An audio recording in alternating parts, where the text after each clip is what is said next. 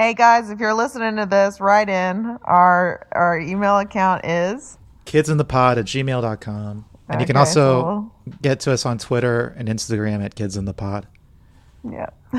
Hey, and rate, rate and review us on iTunes too. oh, we never said If that you like it. before. If you like it, if you don't like it, please keep it to yourself.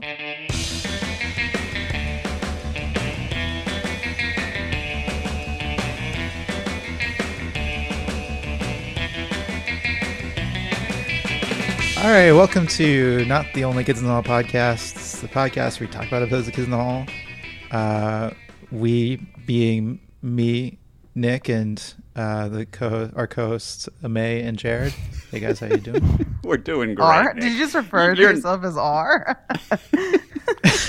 no, uh, the show as in oh, I see. I think yeah. I thought you I did a great job, Nick. I thought Great that was job, a great Nick. intro. Oh, thanks, Jared. Top to bottom. Uh, and our guest today is uh, a writer from UCB and various television game shows, Aaron Fenton. Thank you for joining us, Aaron. Thank you for having me. Uh, wow. yeah, you don't, you, you don't have to like give a speech. Go on it. ahead. I shouldn't Go have- ahead. We're expecting a, at least five minutes of good material. I mean, despite Yeah, I just realized.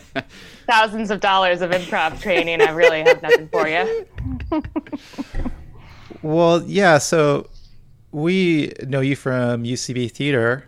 Uh, you you were on mo- several mod teams at UCB, right? The house sketch teams. Yeah, I was uh, actually only on one. The foundation lived for four years, and we were made a weekends team.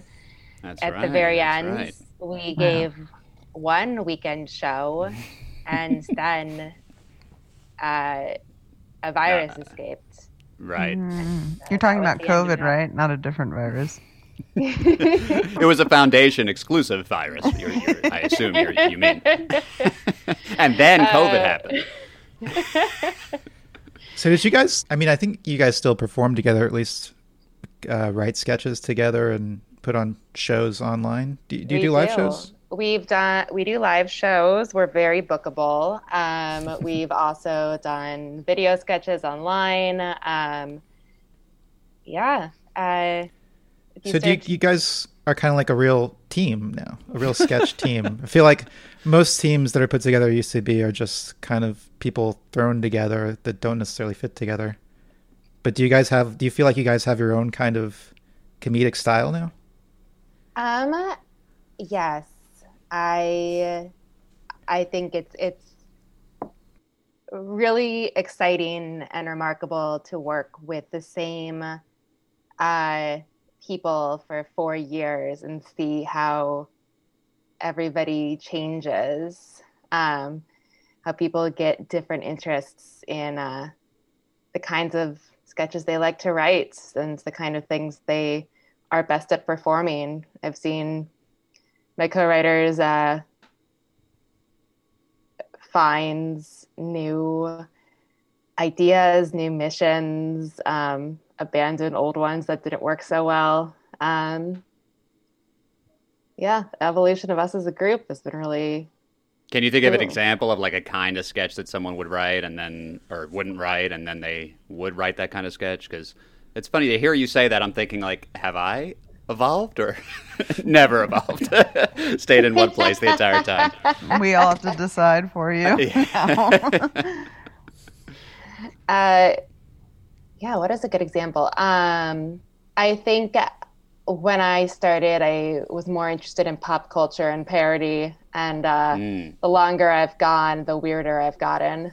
Uh, we've also just to uh, we are talking kids in the hall, so we had some writers that used to be much more meta and referential, Mm. and uh, over time they've gotten better at uh, catering to those impulses with adding more of a human and emotional side. Totally. That's a Mm-hmm. common theme on this pod, I feel like, of like, you know, UCB being so obsessed with game and structure and following rules, and then Kids in the Hall kind of being obsessed with the opposite of that. I feel like Mm-hmm. we've all sort of embraced that side of it. Like, wait a minute, yeah, like we can kind of just write whatever the hell we want without people, uh, you know, being in charge. Well, I feel like here's where I tell you that this is my first ever episode of Kids in the Hall. That's Great. Okay. That's We how- like that's how see, Amay and I uh, started. New perspectives. Yeah. Well, Yeah. no, no, I've Not seen. Amay. I saw Kids in the Oh, Hall. that's how I started. But Aaron, I do have a question. I know you're not really a huge fan of Kids in the Hall necessarily, but do you have any like sketch teams or shows or anything that you thought of when you were kind of getting started in your sketch career? Like, what was your inspiration, if you had one?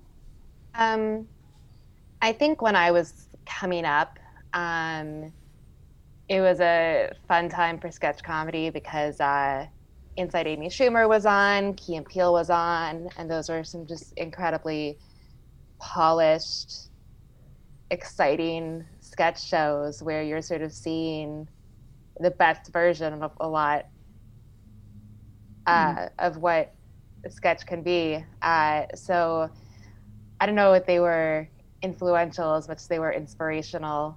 I think uh, I don't come from comedy. I wasn't one of those kids who watched SNL. Uh, I wanted to be a poet, actually, and that was what I was aiming for right up till I took my first UCB class. Uh, I'd say, though, my comedic sensibilities were probably shaped by just the weird corners of the internet more than they were by an organized sketch group. Like, uh, I don't know, just a lot of a lot of mainstays that everyone knows, like uh, Old Greg or uh, the Oh, Mighty Boosh. yeah. Really, I never accessed any other part of the Mighty Boosh, just Old Greg. Uh, then there was like uh, the End of the World animated sketch, uh, where it's I uh, don't know that one. yeah, what is that? oh, oh, you probably do. It's sort of it's called like the End of the World, um, and it's a little cartoon about the end of the world and how all the different countries are going to approach it and what it'll be like. Um, Hmm. Hmm. Sounds great. and then uh, you know that George Washington cartoon, Brad Neely. Yeah, vaguely. Yeah. I remember watching that a lot in high school. That's great. Interesting. I love these, I love these Wow. influences. Yeah, we haven't had a guest who has who has come from from from this area of uh, Mm-hmm. inspiration. I love it. Yeah, they're always like, I watched Kids in the Hall in the state. I watch SNL. I'm a jerk. A lot of That's most of our guests. Yeah. Yeah, I So- mean, I like SNL, um, but I really didn't start watching it regularly until I started doing sketch comedy, which wasn't my goal coming in. I just wanted to do improv and get over a breakup. And when I was in there, it was like, oh, the sketch, that thing looks like it's a better fit for the kind of stuff, the kind of talents that I have. So, uh, accidentally stumbled in, and here we are. Well, why don't we get to the show? But uh, let's first let's take it back to May first, nineteen ninety. Pretty Woman still top of the charts, movie charts. Top of the U.S. singles charts. Sinead O'Connor, Nothing Compares to You, A classic. back again. in that year when it was popular, a classic. Nick, you, you you've done this Same- again where you say "Pretty Woman" and you play the song, and I'm I'm all discombobulated. I'm thinking this is from Pretty Woman. You're gonna play the song from Pretty Woman, but No. I'm with you. Don't I'm I'm, I'm with Separate you now. thoughts. I should have done that. I should have played Pretty Woman or a song from the movie Pretty Woman. That's okay. But uh, yeah, actually, all three of all three of our charts are exactly the same as they were last week. Pretty Woman, number one on the movie charts. Nothing compares to you, number one in the U.S. And I wish it would rain down by Phil Collins, still number one in Canada. this is never gonna get rid of basically Phil Collins. uh, like 50% Phil Collins pod, 50% Kids in the Hall pod because of how often it comes up. Aaron, any connection to Phil Collins at all? Really loved the Tarzan soundtrack. Yes, many people Oh. bring that up. Yes, I, God, I, I feel like I only know that because so many people reference it on this show. But God, I got to go back and watch Tarzan just to rock out. It is kind of like a secretly sexy movie. I don't know, May, if you can back me up on this. Which Uh, Tarzan? Yeah, Um, The animated Tarzan? I feel like I'm being stereotyped. The Disney. Tarzan that you get off on, May. Come on. I mean, if you mean the one I masturbate to, yeah. yes, that's, that's the one. movie. I don't know if you guys know this, but uh, do you remember the Shonda Rhimes show Scandal? Of course. Yes. Yeah, the sexy president was also the voice of Tarzan. Oh wow. Ooh, Okay. Wow. Look at I So that. I think that is why I consider it a sexy movie. Well, he is very Right. beautiful. I, as I recall, he has like very full lips. But I don't think I actually have watched all of that movie all the way through. I think I've just seen the like weird erotic scenes with him and Jane or something. There are weird erotics. We're talking about the animated movie. yeah. But I'm I also mean, I thinking think about that- George of the Jungle, which is another erotic movie about like a hot And guy. another comedic influence on me. George of the Jungle or Brendan Fraser. Genuinely, George of the Jungle is one of my early comedic influences. Very funny movie. Well, speaking of funny, I thought this sketch was funny. it was the opening sketch. It's called "Love Me," and let's watch a little bit of it, a bit- little bit of the end. Come on, honey. A cow died for this steak. Love me. Love me. Love me!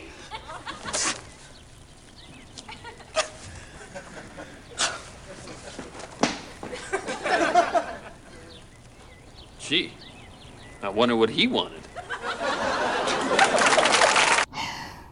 Um, I just want to say that this made me laugh more the second time than the first watched. Hey, I'm, I'm with you. I don't know why. Um, I know. I liked it the whole time. I also I liked it at the beginning when he was talking about his uh, what did he, what was he calling it? a super garnish he was Departure going to make. the super garnish. Yeah. Yeah, Yeah. I love that line where he goes, "Are you smelling this here? Well, get get away from the onions then." I, thought that actually, was when he said that. I was like, I bet Jared will like that. I love when we know each other. yeah. Um, yeah, though I don't. You know, to be honest, I I wasn't a fan of the punchline. I, I I feel like I don't know the setup. The setup was almost funnier to me in a way. I, I I just felt like there was what was the was it a totally random reason that he showed up? I mean, what, is there supposed to be a connection there? Am I supposed to know who this guy is in the leather jacket, McCulloch? No, Or and that- I think for me that also what wasn't working about it is I kind of wanted that guy to have more context. that's what I mean. Uh, yeah. I I guess in my head he was this guy's son, but yeah, they didn't identify. but him then as he this goes, guy- that, as- "What? What Oh. did he want?" Or you know, he kind of acts like he doesn't know who that person is, right? Uh, I just, just I took it as I Just wonder a joke why on that. him shouting "Love me," right? Well, no, I, I took Oh. it as like uh, him just. I took I took it as just like uh, him being a father that just doesn't understand how to give love, Hmm. uh, and doesn't I- understand that his role is to to yeah. Go ahead, Aaron. I felt the same way. I'm just backing you up here. Interesting. Interesting. You There's both just... kind of inferred they were father and son, or we? Are there any other? Well, yeah, I mean it's a it's it's a boy showing up in a. I mean, I take him to be a boy because he's you know wearing he's dressed like a teenager in a leather classic jacket. boy outfit. yeah, the Well, the fringed classic, you know. leather jacket, classic little boy outfit. he didn't But talk showing up or in act in- like a little boy. But then he's showing up in. I, I think he acts like a teenager, and he's showing up in uh, in this guy's backyard. Like I, I just figured, like I who else would he guess. be? and he's and he's asking yeah. for love. You know, no, I figured know. Well, that's what must be his confused me. I, you- I, I mean, obviously, yeah. yeah, I felt son, like they could have been sense. lovers too. I don't know. I had no That's idea true. who he was. I did laugh That's when true. he came in in the coat for some reason. There's just something about the fringe. It's such a silly choice. Yeah, I'd say actually the fringe is what, if he's not a son, the fringe is the biggest indicator. I feel like uh, cool teens don't wear fringe jackets. Maybe they did in the '80s, though. I don't know, or then or, or 1990. I guess this wasn't the '80s. But yeah, I don't know. I took it to be his son. I, to me, I, I guess also it's just because I know Bruce McCulloch characters are often about angry young teenagers uh, wanting love.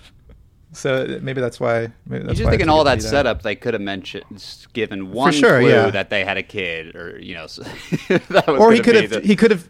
He could have just turned to Bruce and said, "What? What's going on, son?" Yeah, that would have maybe right, right, more. right. Yeah. That that probably would have been a good clue as to who they he was. felt like they were deliberately trying to be ambiguous, you know, like just a really weird Yeah, moment in time. yeah. Yeah, I guess so. Yeah, I guess maybe there was a certain amount of deliberate ambiguity. Yeah, I didn't even question it though. Uh, Aaron, what do you think of these opening credits, though? Huh? Pretty cool, right? Don't let Yeah. him lead you. Make your own decision. I mean, it's kind of like uh, if MTV did the Trailer Park Boys intro. Oh, Yeah. yeah. Wow, I don't like know if that's a roast or a compliment.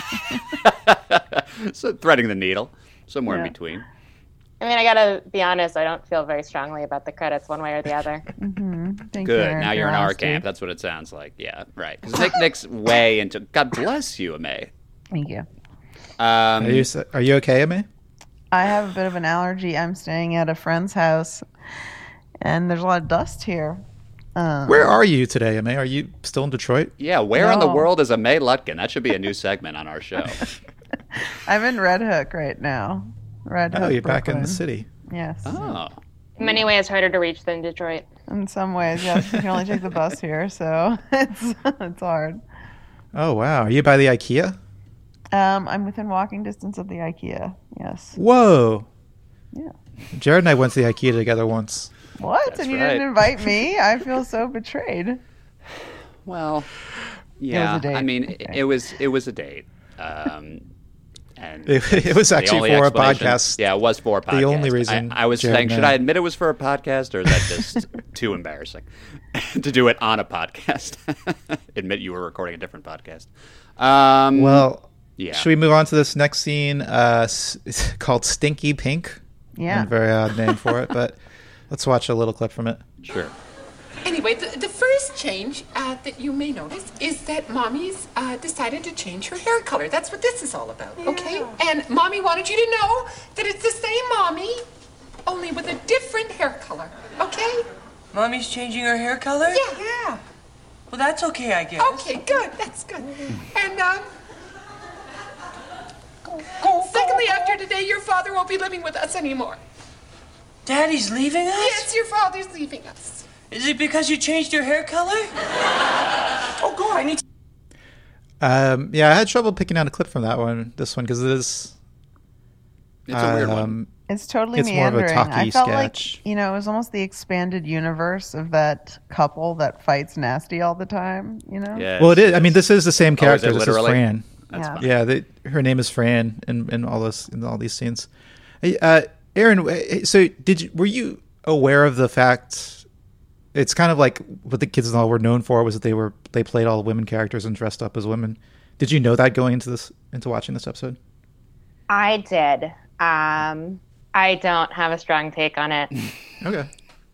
I, I will say this bothered me in this sketch. It bothers me in every sketch. Was just something that as a sketch com- community we haven't managed to solve. Uh, how do you have a young child? Yeah. Mm. It's it's so eerie to watch an adult play young, uh, but at the same time, Leather It's jacket. so Throw on the fringe leather jacket. You know they got to be under ten at least if they do that. So you found Kevin's performance here as a child disturbing. I All did. right, did you say? I thought you said. Wait, did you say Precious earlier? Oh, if you get a real child act, Oh, okay, that's actor, precious. it's very it's very like precocious, cutesy. And then if you have an adult do it, it's just strange. So I don't know Hmm. if there's a solution we, as a community, have come up with for this. It's true. I feel like you kind of select the most boyish looking or youngest sounding, or because I would say between all of them, you know, him and Foley, maybe McDonald and Foley would probably be the two go tos you'd pick to play someone younger uh, in the room. And uh, yeah, it's really all wardrobe, I feel. Like they always go with like a rock and roll t shirt or something, and that's like teenager, child. They, I, they pretty much talk the same way. Um, but I agree. I, I feel like just looking at it, just even this frame that we're looking at now, the idea that he's a young boy and they're older women is hard to come to terms with. Uh, but he does an okay job, I, I- think. I wrote down uh, no attempt at all to make Kevin McDonald look young. Oh, but interesting. sounds- what does his shirt say? Is it something or is Uh, it nothing? It's I- I- cave cave something, super caveman or something like that. Super Hmm. cave more. Well, I think his hair is very youthful. I don't know. I mean, usually Bruce McCulloch is the one who we note as World. the teen or kid. Yeah. Bruce plays a lot of teenagers. I, this kid's supposed to be even younger than a teenager, I think, right? Like Yeah. ten or something, from the way he's acting. Should have at least given him a ball cap or something. I think I, I agree with you, Aaron. It's a that yeah. Every frame that we look at is he looks like more and more an adult.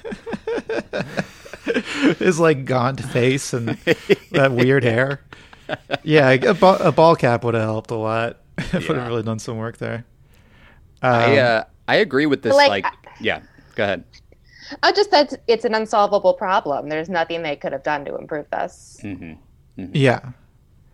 I mean, maybe shooting it like Hobbit style with forced Style? perspective. What does that mean?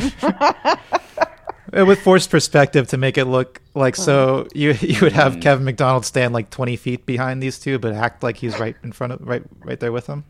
What if And they did like a full like a house weird and sex act. if they had a full house and they and they had two two of each, would that help? A full ha- what? oh, I see. Wait, You know, you're like the show Full House, and they have Mary The Kate and Olsen Ashley twins. Olsen. Yeah, and they Yes. used two. Um, Well, that No. they didn't. Yeah, Jared, I they didn't use. Yeah, okay. I, I, I, I know, okay, know. I, just want to Um, talk more about this sketch itself Yes, and yes, just yes. say, um, you know, I think that it, much like the couple sketches that are attached to this world, it was almost like a scene out of a play that had no jokes and Yeah. just kind of like meandered. And the like essential issue that the son has with the mom, her pink hair. So she like reveals she takes off this this head covering and she has pink hair.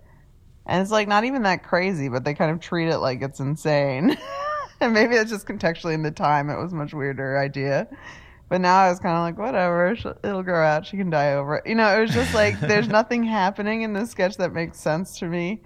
It's funny you I I was that. sur- I was surprised that she that she liked the pink hair when she revealed it. I thought it was gonna be like, my hair is pink. Oh, Yeah. no. I agree. That's kind of incongruous where it's like she likes it. that kind of doesn't make any sense if society at that time is supposed to be so down on it. I don't know. I maybe thought- she's like maybe she's like trying to become a new person, and and part of that is you know having this uh, wild hair and like uh, finding a new Right. set of people to be to to, to integrate with. But I, I also was gonna say. Uh, you you said it make no sense to me, but I remember when my dad shaved his mustache, it like freaked the shit out of all of us. We were like, "What the fuck?" It just it, it scared us to see uh my dad with a with no mustache. And I think like, yeah, if I were ten years old, my mom showed up with that bright pink hair, I would just it would it would you know I'd go crazy. I wouldn't know what to think. She wouldn't feel like my mom anymore. Well, I think you also relate to the other couple sketches often. And in this, I just feel like the son's being really mean to his mom. Well, yeah, but I mean, he's a ten-year-old son that just found out his parents are getting divorced. True. I think you can give him some slack. Mm. But yeah, if I may, if I may use my UCB training here, Yes. what this feels like is that the game of the scene Mm. is that the kid is way more upset about his mom's pink hair than he is about his parents' divorce. right, but if that's Yeah. the game, doesn't it? Doesn't that come way too late? Doesn't the pink hair come way too late then? That is the note that I would give it. I would I would say that there is is isn't really a game in that sense, and I, I don't think it's. I mean, I think it's like if if that's the game, then it's more that he's uh, he is focusing on the hair because the other part is too scary to think about. What do you think about this? uh, what if the game is um, like softening the blow with a worse reveal? Like if the game is they're setting up this idea that, oh, like how are we going to tell them about the divorce? I know, I'll do something also upsetting, and like because that kind of feels like that's the engine that's driving everything to me. Is that That's they- a funny idea, but I, I, I, I don't think that's what they're going for. I think they're going for like more what May was saying, just like a, a scene from a play almost, just uh, people Yeah. uh, yeah, yeah. reacting to a situation. I liked uh, I liked a lot of li- I mean I liked the I survived cave world shirt on the uh, and on the McDonald uh, sort of pseudo child character. Um, I think Thompson had a line that said your youngest is so young and I, that really made me laugh. Um, and then uh, yeah, I guess that's all I got. Um, there was a hard slap. Um, couple of hard slaps in this sketch, right? Mm-hmm. Yeah, that I thought She- were yeah. kind of not necessary. kind of took the tone into an interesting direction, but maybe yeah, I'm it got uglier and uglier. It's, it's, Yeah. it's these like one act plays about ugly family dynamics. It I did, did not think seem like a relationship where that would happen, and then it did, and it was that's why it was jarring to me at least. I did think this line was funny right here. Do you like it? There's so much evil in the world. yeah, I wrote that down too, Nick. I that is thought it good. was funny. It's a but I great was also read, like, but then he like kind of gets less funny afterwards, almost immediately. Aaron, this is like the second sketch in the episode, and it's quite long and And not really funny. and not really funny. So I was wondering what you were thinking at this moment Right. after watching it. Oh no. I was a little nervous because remember, this is also my second Kids in the Hall sketch of all time. Uh, so I I'm pleased to say that it went more places after this. Okay, great. So that we should move on to the next Okay, thing. let, let's move on to Premise Beach. And there I'm are happy two, to say there were other sketches in the show. So they do Premise Beach twice. Uh, let's watch a little bit of the second time time they do it later in the episode.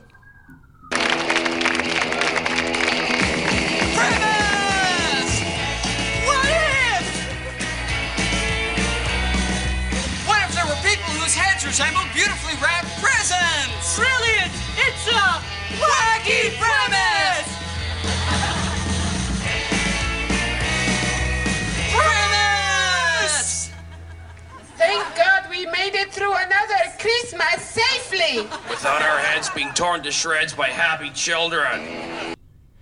So yeah, it seemed like these two Premise Beach things were just ways to to do half-written sketches, I guess. Yeah, Right. it feels like these are all premises they actually shouted out in the writers' room.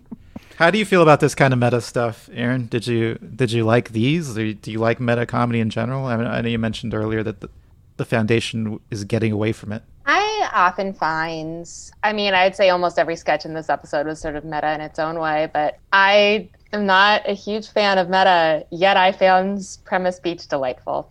I don't know if I can back up my reasoning there. It just made me smile. Yeah, well, it's so it's it's Dave Foley and Kevin McDonald dancing uh, on a fake beach in in uh, neon swimsuits in, with uh, the house band Shadowy Men on a Shadowy Planet playing playing surf music behind them. Uh, yeah, it's it's fun. What did we think did you think, about the?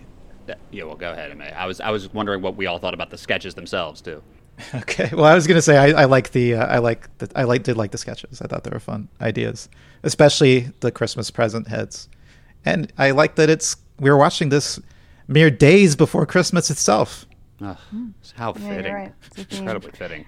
I do think this whole episode is almost like um all the things that Kids in the Hall has done over and over again. Like they're always being so referential to the act of sketch writing, and this one in particular is so extreme. Because I do wonder if the average like sketch viewer knows what the pre- premise means. Like they're probably not thinking the word premise while they're watching a sketch or like describing the premise of a sketch, you know. So it's like a very almost niche way to refer to what's happening. Um, Yeah, I, I, I'm going back to like, I, I remember watching this when I was a kid, when I was like probably 10 years old, maybe 12 years old, and uh, I do remember thinking it was really cool to think of the idea of uh, of uh, a premise of a sketch and uh, of them like uh, kind of bringing us into that world. Oh wow, But- that's how they got you. They hooked you. Pr- uh, Probably, yeah. Like all the yeah self-referential stuff. I think is what made me such a big fan when I was when I was younger. I don't know if it would work for me today if, if I were watching Yeah. this for No, the I first mean, they turned you into a sketch writer because of all the premise stuff. yeah. Well, and I think it's hard as a writer or any uh, actor, director, whatever, to judge the meta stuff, you know, because like you just said, I feel like it's the people who are not in it and not thinking about premise are like, ooh, oh, interesting. What's this? And I think Aaron, as you're alluding to, like when you're writing it and you're trying hard and it's work, you're like, I don't. This isn't funny to me. this sucks. Like I talk about this anyway every day, trying to figure it out. Why do I want to watch it? Um, I and know. This I words in your particular. mouth? Oh, sorry, go ahead, Aaron. Oh, I, just, I think what I liked about it is that in the little sketches that come after the premise, nothing really happens, and Yeah. it just it it feels kind of childlike, just like what if? well, now we know. right, right. Yeah, I like that aspect. I kind of like presents so much. I feel like I want that to be a full. sk- I want to see the rest of that. sk- I want to see them. Yes, May, come on now. Let's give it a chance. It could right? be- You I think it open should the be a- presents up there in pain. Like I feel like there's so many obvious beats to that. You just think it's I think it should be a it should be a Pixar movie. Like he could write a whole yeah, two hour exactly. screenplay. Yeah, gift heads. That's a perfect title. Well, I liked know. when they, you know, I think they go even more meta somehow with this premise beach stuff, and they make it into one of their famous turn to camera and say, "Hi, I'm comedian blah blah blah." Oh But yeah, well, should we talk? Thompson. Should we talk? I guess we can. Mo- yeah, go on from this one. We'll we'll come back to. a part, are we considering that part of Premise Beach, the restaurant? I Well, sketch? think so. so. they they Okay. come into prem they come into the shitty soup sketch from the second premise beach. They say, "What if there was an, a, a restaurant with a crazy uh, idea or something like that?" Uh, let me play a little bit of the opening of Shitty Soup. What do you eat when you come here? Well, I tell you, if you're gonna eat here, you've got to try the shitty soup. Shitty soup. Oh yeah, everyone who comes here has the shitty soup. Doesn't sound that great. Oh, it's not. It's awful. That's why they call it shitty. What? i- yeah, I like this premise too, uh, and this one they do play out for a full, kind of a full sketch. Well, it Probably was changes. only like a so minute and a half. finally, like the waiter comes out and it's played by Scott Thompson, and it just kind of gets away from the premise itself and becomes about this waiter, and it made me laugh a lot because they kind of refer to Scott talking too much Yes. during his waiter appearance, and then well, they say, like- yeah. Yeah. Let, let's uh watch. let's- Let me see if I can find what they say here. What an awful waiter. What an awful actor. I mean, he really padded his part. I mean, in rehearsal, he had two lines. I know. He's just supposed to recommend the duck. And why is he playing it so gay? I don't know, but I'll tell you one thing. He'll pay for it in his tip. wait, then you have to let do, play the part where Scott Thompson was. Yeah. okay.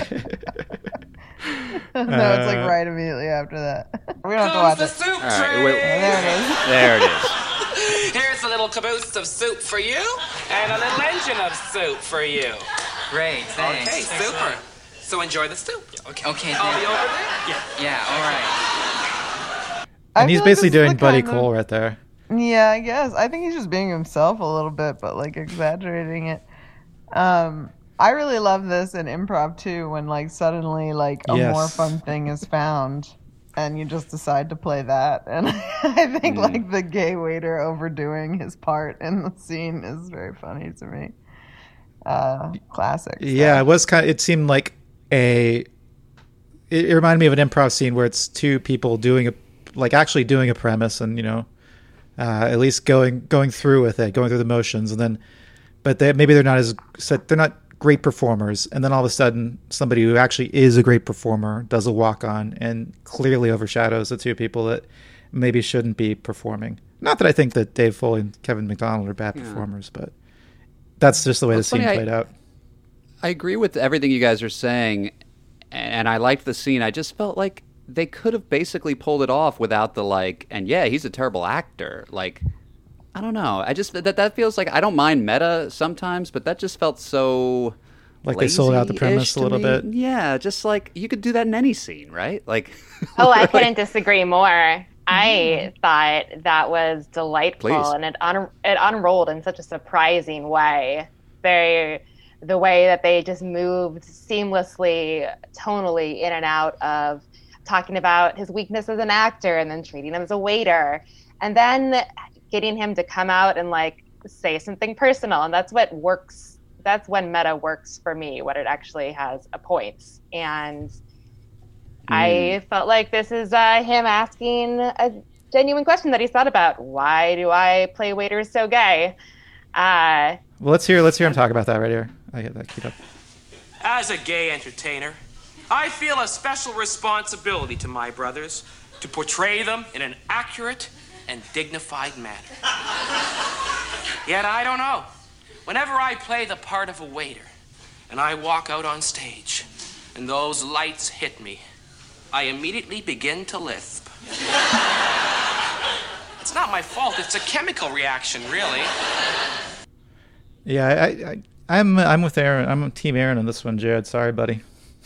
Hey, it's okay, man. I mean, look, you can't always be Team Jared, and this time you're not. It's cool. We'll see what happens in the next sketch. But uh, yeah, no, I, I'm with you. I, I, I hear, I, I hear everything you're saying. I, I, there's just something about the end. I didn't, I didn't find the entering and the exiting of the meta as as smooth, I guess. But uh, I think what they what they got to was was super fun.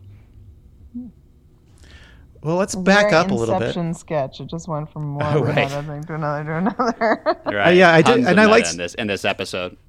I liked how, yeah, I think Aaron kind of said this already, but when when he, when they're describing Scott, it's like, oh, he's such a bad actor. This is really going to hurt his tip. I thought that was really funny when they said. Yeah. I like Move back and the. McDonald kind of scream spitting out the soup. I thought he did a very funny, exaggerated um, reaction to eating the shitty soup. This is dog. um, We're looking at a Yeah. plug now. Well, let's watch Yeah, the it's dumb. beginning of this of uh, this crouton sketch. The biggest crouton I ever saw was this big. It took three guys to lift. So if you and your friend wanted to lift up this crouton, you'd still need another guy. That's how big the crouton was. The guy who owned it kept it in a shed wrapped in velvet. And if you wanted to see it, he'd take you there, but it cost you $15 cash down. And you had to be drunk. Drunk so you wouldn't know where he kept the crouton. Something about this sketch just delighted me. Maybe it's the little kid's reaction. He's talking to t- three little kids. Uh, Real ones. Yeah, Real three ones. real kids. and it's just such a nonsense story. I don't know. It kind of reminds me of like something out of Winnie the Pooh or something. But I loved it. What did you guys think? Yeah, I, I kind of liked it too. It, it reminded me of the uh, the sketch at the barbershop that they had, uh, I guess, you know, a handful episodes ago. Um, just kind of delighting in these like old, like farmer raconteur type of like characters. And, you know, McCulloch, I really love his monologues and I thought it was very funny. I thought it was great to have the kids there. I thought uh, Blackout Line was really funny. Any of you kids married? I laughed a lot at that. I just thought it was good all around. It was probably my, well, I don't want to spoil what my favorite sketch was. We'll, we'll get to that in a minute. But uh, yeah, I liked it. What about you guys? Uh, I find it serviceable but kind of forgettable. Okay. I agree. I do like at the end when he's like, "Any of you kids married?" it's like Yeah. a throwaway line. There's so In many way, throwaway like the lines I very love, though. first line of the sketch itself, I almost thought it was going to be cut off because it's kind of like a non sequitur. I didn't need to hear the story. I kind of just wanted to be like, and that's the biggest crouton I ever saw. And then it just is about something else entirely. So, Uh, there were so many like throwaway lines though that I loved. Like uh, they called Yeah. him whatever name they called this guy was one of those names folks he folks hoped he'd grow into. D- Daryl, Uh, I think it was. It was like big something, and then uh, and then uh, or old something, maybe old Daryl or something like that. And then he said he married a, a woman named Hazel, a name no one ever grows into. Which I don't know why no one ever grows into Hazel. Uh, then that when the Yeah. standout one. I like when the kids uh, cut up the, the the crouton, they do it to just to garnish their selfish salads. I thought that was funny. And then he says uh, after the crouton goes away, he heard male crying, the rarest kind. Yeah, he had. so uh, there was one where he said I, he pointed to a hole that he intended to build a door into as soon as he got some tools. I thought it was like it was almost like a uh, just this. It's like a kid's- to it's like together of throwaway lines or something. Yeah, but it was. It's like it's it's certainly no real game in in this. Um, but I don't know. I appreciate it. It kind of lived and died with how much you liked each of these throwaway jokes. So I, I kind of it kind of makes sense that this was a 50-50 split for us because it's like, all right, you like these weirdo, dumb non jokes, you don't. Well, let's watch a little bit of the next sketch, Olympics. No. No. Oh my God, ladies and gentlemen, there's more terrible news. The American basketball team and the equestrian team, who always got along so famously, have have all died in a warehouse fire. What all those horses and athletes were doing in a warehouse will be a mystery for years to come. This day will live in infamy. This is a day that America will never forget. What's more? What? Ladies and gentlemen, it is my sad duty to inform you that all the remaining athletes on the American team have been taken hostage by a terrorist group who support, well, nothing in particular, but are jealous of the attention that the Olympics have been getting. Yeah, to me, this one was serviceable but forgettable, to steal a phrase.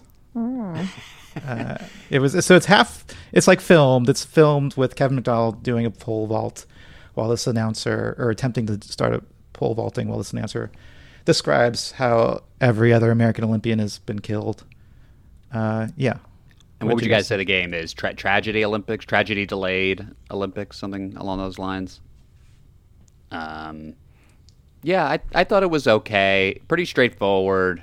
Um, I kind of saw the end coming. I thought the shot put was a funny choice, but it was kind of obvious or to me that the pole vault would go wrong somehow, and that kind of uh, built. I thought Foley was probably my favorite part of the sketch. I thought he did a really funny job silently of telling the story each time. Aaron, you so you've been shoot, shooting some sketches with the foundation. Uh, How, what's that been like? Has it been stressful and terrible to shoot stuff out in the field? It was very difficult because I think most of the video shooting we did was during COVID when many of us were not even in New York. Uh, so it was a lot of piecing together. Uh, and this is a sketch we might have shot in COVID. You've got one guy in the Right. uh, one guy in the booth and then two guys safely outside where they're unlikely to transmit the virus. Uh, I'm just curious why these Canadian guys made this about the American Olympic team. I think they felt. I think they must have felt like we've got the Canadian audience. We don't have to worry about those guys. They'll they'll watch anything that's made by Canadians. But we're tr- we're on HBO. Also, we're trying to get the USA audience. And if this were about the Canadian Olympic team, I think probably a lot of people would change the channel because they didn't understand what was going on. That's my take. It seems like they said a lot of stuff in America when they can, just to just to like uh, recruit that American audience. It's true. The Canadians are willing to take what we give them, but we don't reciprocate like we should. um, I do think that it's funny to watch the silent parts for me. I think the quiet story unraveling down there is what worked best for me, but it didn't really make me laugh very much. I mean, just rewatching that small little clip, I don't know who the guy in the suit is, but when Yeah. he runs up and he's out of breath because he's been running back and forth to make these announcements, that made me laugh, and I didn't notice it the first time. That's Dave Foley, who Jared was praising earlier. So mm-hmm. Oh, sounds like great. you guys are on the same page. Okay, hell yeah. Sounds like one last sketch to talk about. She's gone. Have a kiss. Uh, I, I've got to go. What? Miriam? What? I remember thinking, well, fuck you. But then I thought, wait, this is a decisive moment in our love. It can either go forward or backward from here. So this woman breaks up with Mark McKinney's, McKinney's character because he has a fly on his face that he refuses to swat away. I Jared- um I Okay. wrote down a premise for this. Oh, great! I was about to ask Jared for a premise. Oh, okay. Well, let's hear Jared's then. No, no, no. no, I, no. I would much rather hear yours than me. I just didn't Yeah, me think you would have written down one. Mine was manic pixie dream fly. Was that good? Okay. Ooh, okay, okay. Very good. That's very good. Because I Uh, feel like they. Okay, go ahead. Let me let me see her yours. I, I, I, mine was basically trying to say the same thing, but in a less fun way. I, I, I think I just had uh, like fly on face denial, which is what it seemed to be to me. Maybe that's too simple, or I there I have to work in the relationship part of it or something. But I, I was so kind of disappointed this turned into fly on the face because I, I thought the beginning was really funny. Like the Rubik's cube solving and her like handing it to him after she solved it and like yeah yeah I guess yeah I don't know I just I I the beginning the setup again similar to the start of the show I kind of enjoyed the setup more than I enjoyed seeing this play out I thought it was pretty mediocre the whole fly in the face idea I thought it was very funny. I felt like it's not that he didn't notice it; it was that, or that he did he wouldn't swat it away. It's that she couldn't bear to tell him. And uh, right I, this was my favorite sketch of the night. Uh, Aaron, please don't reveal that yet. We have a segment. I should have told you. oh no! we Can can, you edit, it out. this We can out? edit it out. Yeah. Oh my goodness! We could try. We could try, I guess. I don't know. I don't know if I'll be able to edit it out. wow. Okay. Well, I'm spoiling segments, uh, but I gotta say, uh, I love the emotional undertones of the sketch. It's just real melodrama. the casting of an actual woman. Uh, it. Her outfit was great too. Like, uh, Very 80s. Yeah, she had a very 80s haircut. I wrote down, and maybe it's maybe part of it is just because she looked so 80s, but I, it's and and the voiceover it kind of reminded me of like a Woody Allen kind of thing. I don't know if they were going for that. I know they've referenced Woody Allen several times already in the episodes we've watched, so they seem to be fans. It definitely seems like they're kind of making fun of the trope of the perfect woman a little bit in the beginning, but maybe not. Maybe maybe they're not making fun. They're being sincere and trying to paint a picture of the perfect woman. I can't tell. yeah, I, I, I think they're kind of trying to just set up this end where he's like, he's just such an asshole because she's so great, and it's like, I, I mean, because I do, I do like the, the end kind of themes of like, you know, that whole thing where he brings up uh, like she's scared of me sexually and all that. Like, I, I did enjoy that kind of take on the male ego of like. Well, of course, like I guess I must just be too attractive or whatever the fuck, you know. Like I, I liked the end end, but uh, yeah, I don't know. Maybe I and the more I talk about this, the more I like it. I like this opening line a lot too. I just want to play this real quick. This one doesn't have any apples either. You know, you're so. Uh, yeah, I just like that. he walks up to a painting and says, "Wow, this one doesn't have any apples." I do. Like Why that. did you like it, Aaron? What was working for you? I mean, I I felt like it was just a little story, and it does feel very like those movies of like the 80s and 90s, where it is like a modern man and a modern woman trying to connect with each other, but they just they don't get it. They say the wrong thing, uh, and uh, Felt like a Harry Met Sally kind of vibe. yeah, yeah. Before when Harry Met Sally came out. when did that come out? Well, When Harry Met now that you say that, Aaron, I think you're right because, I mean, I think you're right, but I, it is also making me think that, you know, I'm watching this sketch and I'm like, why won't she just say he has a fly on his face? Which I know is stupid because that's the whole point of the sketch. But it is like a mirror of how con- contrived it often is in a rom com when two people who are like clearly in love are kept apart by something completely inane. This Yeah. did come out. that's, This did come out after when Harry Met Sally, by the way. So maybe it was actually inspired by that. Um, yeah, and and at the end, uh, did you see like they, she had sent him letters about? So she did actually tell him in these letters, at least, that he was refusing Yeah, to she drew like a picture of a fly or something, right? Like his face, or there was one funny like caricature on one of them. Oh, yeah, there it is. You have a fly in your face. But right that also here. felt very like that thing. It's like in the moment she couldn't figure out how to tell him. Mm-hmm. She tried to fix it. She tried to send him letters, and just nothing worked.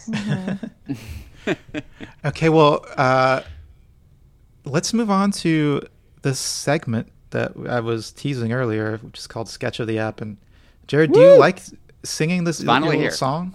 Do you like singing your little song about Sketch of the Ep? Uh, do I like it? I don't know. Um, not really, but I'll do it if you want me to. You want me to? Yeah, yeah. All right. Sketch of the ep. It's the sketch of the ep. Come on down. It's the sketch of the ep. I don't know. There's something about that song that's hateful. I don't know what it is, but I feel like your your heart is full of hate when you sing it. You could sense, uh, yeah, my energy while I'm singing it is. Yeah. God damn it. Yeah. Well, Aaron, what- what been was your good. I'm favorite- Getting it across. What was your favorite sketch of the episode, Aaron? My favorite sketch of the episode was "Fly on the Face." Wow. Just such, such drama, such stakes, such complete characters. It's just uh, everything about a video sketch that works for me. Uh, just the visual joke of them being in the same space for so long. It's awesome. tickled me. Uh, We we always uh, early on in these episodes we would always think of Mark McKinney as what a May creepy and shitty I just think he has bad vibes. yeah. He's, he's evolving a little bit before our very eyes, I feel. Mark Is Mark you're say? McKinney was Yeah, he so he was the lead in the sketch, Aaron Mark McKinney. Um, yeah, I, Thank I, you. I, that didn't come. Yeah, I, I think. Well, he was kind of playing a shitty person in the sketch, but yeah, I don't know. No, I, but I, I, I thought, I'm as opposed him. to his his earlier performances, I, I agree. He he- he feels, I don't know whether it's the commitment or whether he's just, I don't know, Reeds is more vulnerable. But he used to be have this very kind of like cold, like distant, like intensity. You almost felt like he was like how you felt like when I just sang the song. Like you felt like, oh man, he must be angry behind the scenes or something. I feel like that. I don't know. I I agree with you 100. percent I'm starting to like McKinney way more. Did you pick up any of that, Aaron, or is it, or were you just like, oh yeah, this guy's all right? Um, Yeah, this guy's all right. I, I, I feel like now that you're like this guy is kind of creepy. I'm like maybe I can see it, like a little bit like American Psycho vibes. Yeah, he Um, did kind of American Psycho vibes in this one. yeah. Yeah. In this scene.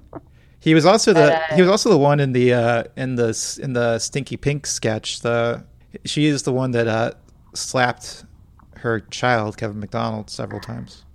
Yeah. So And that wasn't okay. in the script. Mark McKinney just did that. That was rehearsal footage that we watched. Yeah. Yeah. Jared, The what real was Jeremy Strong vibes. yeah, actually, yeah, I can kind of see that. He'd be good on Succession. Jared, what what are what are your uh, what's your sketch of the ep? Uh, you know what? It, it's a tough one, Nick, but I, I'm gonna have to go with Big Crouton. Um, I, I, I, I liked it. Uh, I liked McCulloch. I, all of those dumb jokes worked for me, and normally I don't like a kind of meandering, gameless sketch. Um, but compared to everything else, you know, I don't know. If, if if I could give it to presents heads or whatever it was, gift heads, I don't think I can. No, I don't think I can. So You I could give it to and I'll give Premise it to Beach. Crouton. Okay. Yeah, that, that, see, that's the thing. I didn't really like the device of premise beach uh, as much. Um, I, I liked the sketches that premise beach resulted in much more than than the idea of premise beach. Um, so Okay. anyway, crouton. Uh, May, I have no idea what you're going to say your sketch of the ep is. Mm. Can I guess? I think I just like the like. Yeah, sure. Go ahead. I guess that you like shitty soup. I was gonna say I like this the second half of Shitty Soup. I guess Okay. I don't think that I'm I'm very grossed out watching people eat. So watching them like put soup in their mouth and then spit it out was like a no for me. But I really enjoyed everything with Scott Thompson a lot in that. Okay. You know, I came into this record thinking crouton sketch of the ep, obviously. But the but as we as we watched the episode or watched clips of the episode, I, I really do like the whole I'm gonna I would consider the whole shitty soup thing as a whole like uh the end of it from the end of premise beach into uh the end of Scott Thompson's monologue. Uh, Right. That whole section of the episode, if that can be one sketch, that's my sketch of the ep. So I guess I'll give mm-hmm. it to shitty soup too. Hmm. Hmm. Well, now that we've done Sketch of the Ep, I am curious, Aaron, if watching this made you think anything new about comedy or brought up anything about sketch writing that you, you know, would like to share that isn't necessarily connected to going episode through episode. I mean, sketch to sketch. Um, I feel like I kind of understand more where sketch comedy was at that stage. Cri- Is, is that a critique of, of sketch comedy? that's it? yeah, good or bad. Yeah. It it's truly neutral. I'm just like, oh yeah, there's the the big picture of when a lot of my peers were coming of age. They probably watched this, and this probably influenced them. Does it make More like, like, oh, that's interesting. Then uh, good or bad, one way or the other. so it makes sense of some of the stuff you've seen while on Mod Night that didn't make sense before? Um, I feel like it more just gave me a clearer picture. Interesting. Like, Of your oh, friends. you probably, uh, yeah, you know, of my friends, of my enemies, of the uh, many sketch writers I've worked with uh, over the years. Was there like anything about it that you feel like you took away in a positive way? Like, I enjoyed it.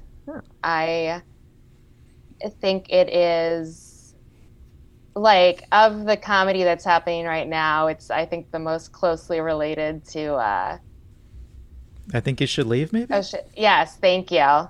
Uh, just couldn't come up with it. Yeah, and uh, I think uh, I think it's cool that they uh,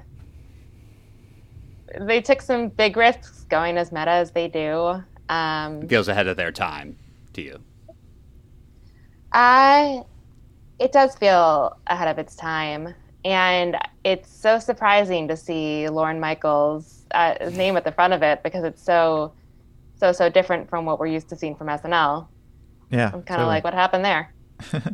Well, he, he he initially hired a couple of them to be writers for SNL, and they didn't work out. And then he thought, I guess I should just make a sketch show with the whole team. They seem to have their own thing going on. I think at the time, Lorne Michaels was more like uh, experimental and willing to try new things. I mean, maybe I mean maybe he still is. Like, please don't destroy are are definitely doing their own thing on SNL today. It feels like he wants to be uh, whatever's cool, right, or on the cutting edge, or whatever's young, and whatever's hip, and whatever's new. And I feel like that's what Please Don't Destroy and Lonely Island and Kids in the Hall kind of all have in common. And um, I don't know. I don't know if that's him or people who he hires who I don't know try to kind of keep them that zeitgeist. And but it feels like he's successful. Yeah, I mean, I feel like yeah, if, if Kids in the Hall, if things had worked out differently, I, I feel like maybe he would have brought on Kids in the Hall to to do kind of their own sketches on SNL the same way that he brought on Lonely Island, Good Neighbor. Totally, they could Please be great Destroy. digital short people. Maybe if they had like set the precedent earlier, they, they would have been more. They could have set the precedent that Lonely Island, I guess, did. Interesting. You like Alright. that idea, May? Or Yeah, I like uh, I like hearing about your fan theories. And yeah, I think I'm gonna write some fan fiction about what if Kids in the Hall were on SNL. I'm gonna look up. I'm sure there's Kids in the Hall fan fiction. Oh, probably yeah. If you get it, if you find any, forward it to me. I'll read some in our next pod, mean, unless you want to join and read it yourself. Scott Thompson has Oh. ba- basically written Kids in the Hall fan fiction himself. Like he wrote a whole Really? book. Well, he wrote a whole Buddy Cole novel about Buddy Cole. Oh, were there other characters from the show in it? I don't know. I don't remember. I read it when I was like in high school. Oh. But yeah, we should read some Kids in the Hall fan fiction on the show. That'd be great. let's do Uh, it. Okay, Aaron, thanks for watching the show with us. Um, are you working on anything right now that we can watch or tell people to watch? Oh boy. Uh no, all of my every, everything I'm working on is like uh pilots, a movie. If they ever get done, you'll see them in five to ten years. uh but uh yeah, uh, I'll let you know next time the foundation has a show and uh, give out some comps. okay, cool. And, uh, Hey guys, if you're listening to this, write in. Our our email account is Kidsinthepod at gmail.com. And you can also cool. get to us on Twitter and Instagram at Kids in the Pod. yeah. Hey, and rate, rate and review us on iTunes too. Oh, we never said If that you like it. before. If you like it, if you don't like it, please keep it to yourself. Yeah. We should say Thank that at the beginning of the show. Next All time. right, next time. Yeah. if they've made it this far, they're having a good time. Come on, if you made it to the end, if you're listening to my voice, rate it five stars. I don't know. Be We've a gotten neighbor. we've gotten some. Did we get that emails clean? Let's just play that at the end of every episode. If you made it this far, rate us five All right. stars. Who was that? Who was that? Yeah. All right. Until next time, keep crushing those heads.